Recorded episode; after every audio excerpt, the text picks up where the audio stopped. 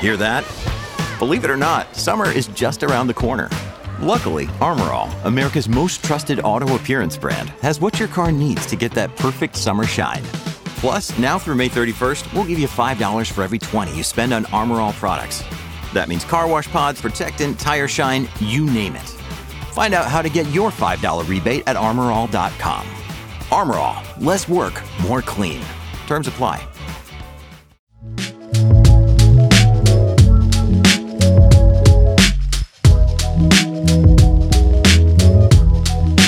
Everybody, and thank you for joining us for our FreightWaves TV event. The Enterprise Fleet Summit is here. We are super excited that you are choosing to spend a little bit of time with us here on this Wednesday.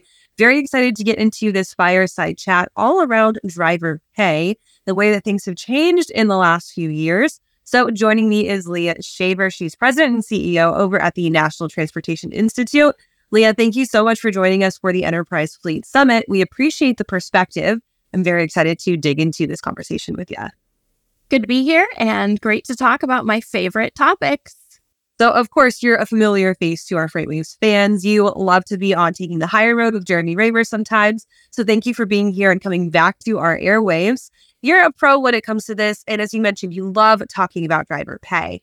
Give us kind of a brief overview for those who are maybe seeing you for the first time about what NTI is and what you guys do. Sure. Um, I'll give you a really quick snapshot. So, um, I'm Leah Shaver. I'm the president and CEO of the National Transportation Institute. We are the transportation industry's principal authority on professional driver wages and technician wages. Uh, we've been benchmarking driver and technician pay since 1995. We provide data and support where critical decisions at companies center around professional drivers and techs. And ultimately, those decisions are typically vital to their success. Uh, we deliver opportunities for fleets to grow, to attract additional workers, and expand in the market with an appropriately compensated, engaged, and retained workforce. Um, in addition to that, I also serve on the board of directors of the Next Generation in Trucking Association. I work for SiriusXM. I host talk radio programming on Road Dog Trucking Radio. And as you said, I even moonlight once in a while for Jeremy on taking the hire road, which is, of course, the DriverReach and FreightWaves production. An absolute busy woman. So we love that you're able to take a little bit of time to join Enterprise Fleet Summit. You mentioned NTI has been around since 1995. You guys have nearly three decades of observing freight cycles, some pretty big historical events, some major changes that have come to the freight industry through really those three decades in every cycle that it's brought. We're going to focus specifically, of course, in the last most recent freight cycle, especially on this downturn that we saw start about last summer, how it's lasted now for just about a full year. Can you talk a little bit about some of the trends in driver pay, just broadly the last year you guys have seen and the surveys that you guys put out to assess those trends?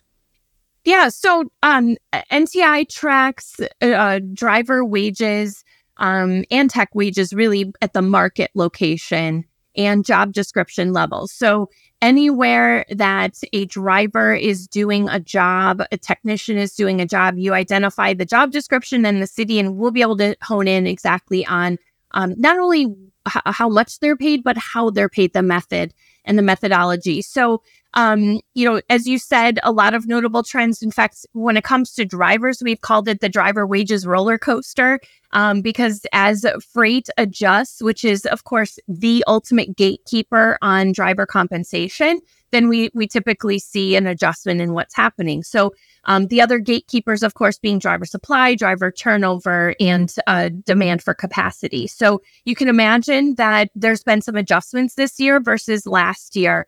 Um, we actually forecasted pretty close to where we're at right now um, for what's been happening in, in 2023 and ultimately wage gains, which formerly and over the last few years have been um, really impactful in the fixed rate. So whether it be the rate per mile, the rate per hour for drivers, um, they've really mostly been appreciated by what we refer to as the bottom of the lead funnel. Think safe, experienced drivers, um, folks that train, that are certified in hazmat, that haul tanker, that do labor. Otherwise, pay gains for drivers in 2023 are going to be pretty exclusive to incentives if they get them. Think safety, think productivity, think fuel, and tenure based bonuses. So, the really interesting thing about the most recent freight cycle that we've gone through, and when I say that, just for audience clarification, I'm going to refer to the true COVID freight cycle. So, starting about like April of 2020, when things went haywire, to now. So, how we are right now in the current environment. I want to talk a little bit about the how that was kind of a different catalyst than a normal freight cycle, right? Not only were we talking about okay, this sudden decrease in capacity, everything shuts down, and then we need now this quick ramp up, but we also saw a lot of driver wages change because people started to take notice of the freight industry very specifically. And they also started to throw a lot of appreciation towards those drivers. We saw driver wages increase, I think, pretty dramatically in 2021. Companies offering bonuses, companies increasing rate per mile. A lot of our conversation was how sustainable is that massive jump in these wages? Can you talk how COVID was kind of this very interesting catalyst in this freight cycle and how driver wages responded and now are lasting through that. At Evernorth Health Services, we believe costs shouldn't get in the way of life changing care, and we're doing everything in our power to make it possible. Behavioral health solutions that also keep your projections at their best? It's possible. Pharmacy benefits that benefit your bottom line? It's possible. Complex specialty care that cares about your ROI? It's possible. Because we're already doing it. All while saving businesses billions. That's Wonder made possible. Learn more at evernorth.com slash wonder. Another day is here and you're ready for it. What to wear? Check. Breakfast, lunch, and dinner? Check. Planning for what's next and how to save for it? That's where Bank of America can help. For your financial to-dos, Bank of America has experts ready to help get you closer to your goals. Get started at one of our local financial centers or 24-7 in our mobile banking app. Find a location near you at bankofamerica.com slash talk to us. What would you like the power to do? Mobile banking requires downloading the app and is only available for select devices. Message and data rates may apply. Bank of America and a member FDIC. Yeah, you know, it's not just COVID and appreciation. I mean, everybody likes um, to feel good and when they show up for work, right? They want to make sure that their key code works every day when they walk in the door. Um, that makes you feel good as, and you know that you're needed and wanted. But ultimately, um, you know, appreciation shows up in a lot of other ways. And certainly driver appreciation, they want to hear and we want them to hear um, just how important everything that they do is. And frankly, I start and end every show on SiriusXM talking about how everything we enjoy, need, are surrounded by is because a professional driver safely delivered. But beyond that appreciation, COVID brought some other driver constraints that we weren't previously experiencing, which was just a huge surge in demand, a change in um, in how folks were were buying products, how they were utilizing them, um, in the fact that we needed things delivered to our door. We weren't able or or allowed, frankly, for a period of time to go into the stores, and there were a lot of other issues surrounding that. Um, so habits have changed significantly, and that's part of what's kept pay really high and, and rates high enough to sustain that. But beyond that, we had other driver uh, constraints that that have been building over time that we've talked about um, at NTI for years in our presentations, and frankly, right here on FreightWaves, which is that drivers are an aging workforce. Um, you know, the largest cohort working out in in the world are millennials. The largest cohort working in um, in our industry is is still Gen X, and so um, we're going to continue until we get a lot better at recruiting those younger generations and at evolving the job overall on a long term basis. Uh, we're going to still have some driver supply constraints. And then uh, I would also add the health and and age factor of our drivers. They either wear out or retire. Um, and frankly, retirement is pretty hard to come by in trucking. Um, drivers tend to live week to week. They tend to want um, to and have a desire, frankly, to work as long as possible, whether out of financial need or otherwise. Um, but beyond that, we also have the Drug and Alcohol Clearinghouse, which frankly, we're losing 5K a, a month um, to the Drug and Alcohol Clearinghouse, good or good or bad um, you know, ultimately that's going to be a long term industry issue. Drugs have always been an issue that would remove folks from the industry, but the, the Drug and Alcohol Clearinghouse makes that a, a lot more prevalent. So those changes to consumer habits and business needs, they've really made a lot of, of changes. And, um, you know, I mentioned to you earlier, we have record low unemployment right now. And anytime NTI sees uh, unemployment that's lower than 4%, we will alert the industry that now is a time it's going to be even harder to create new drivers, to attract folks to get into our industry. And um, you know, part of that is increasing regulation and oversight, and just some some ongoing frustrations and barriers that we have in the industry. The recruitment and retention piece is absolutely huge and something that we speak to very often here at FreightWaves and in a lot of our programming. Speaking of this down cycle that we're in right now, the other interesting thing about where it started in the COVID catalyst was the fact that it led a lot of people to maybe strike out on their own. We saw a lot of folks applying for MC numbers. We saw maybe some folks getting into the industry who had never been here before. But of course, one of the very unfortunate consequences of a down cycle is the fact that some of those newer operations, some of those smaller operations don't survive. They can't make it. It always happens. It's very unfortunate.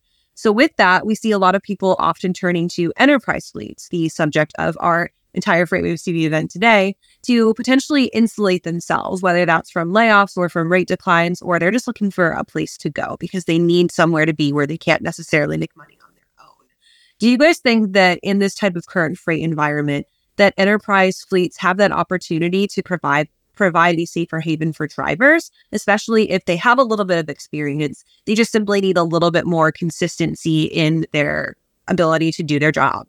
I think in every market that's true.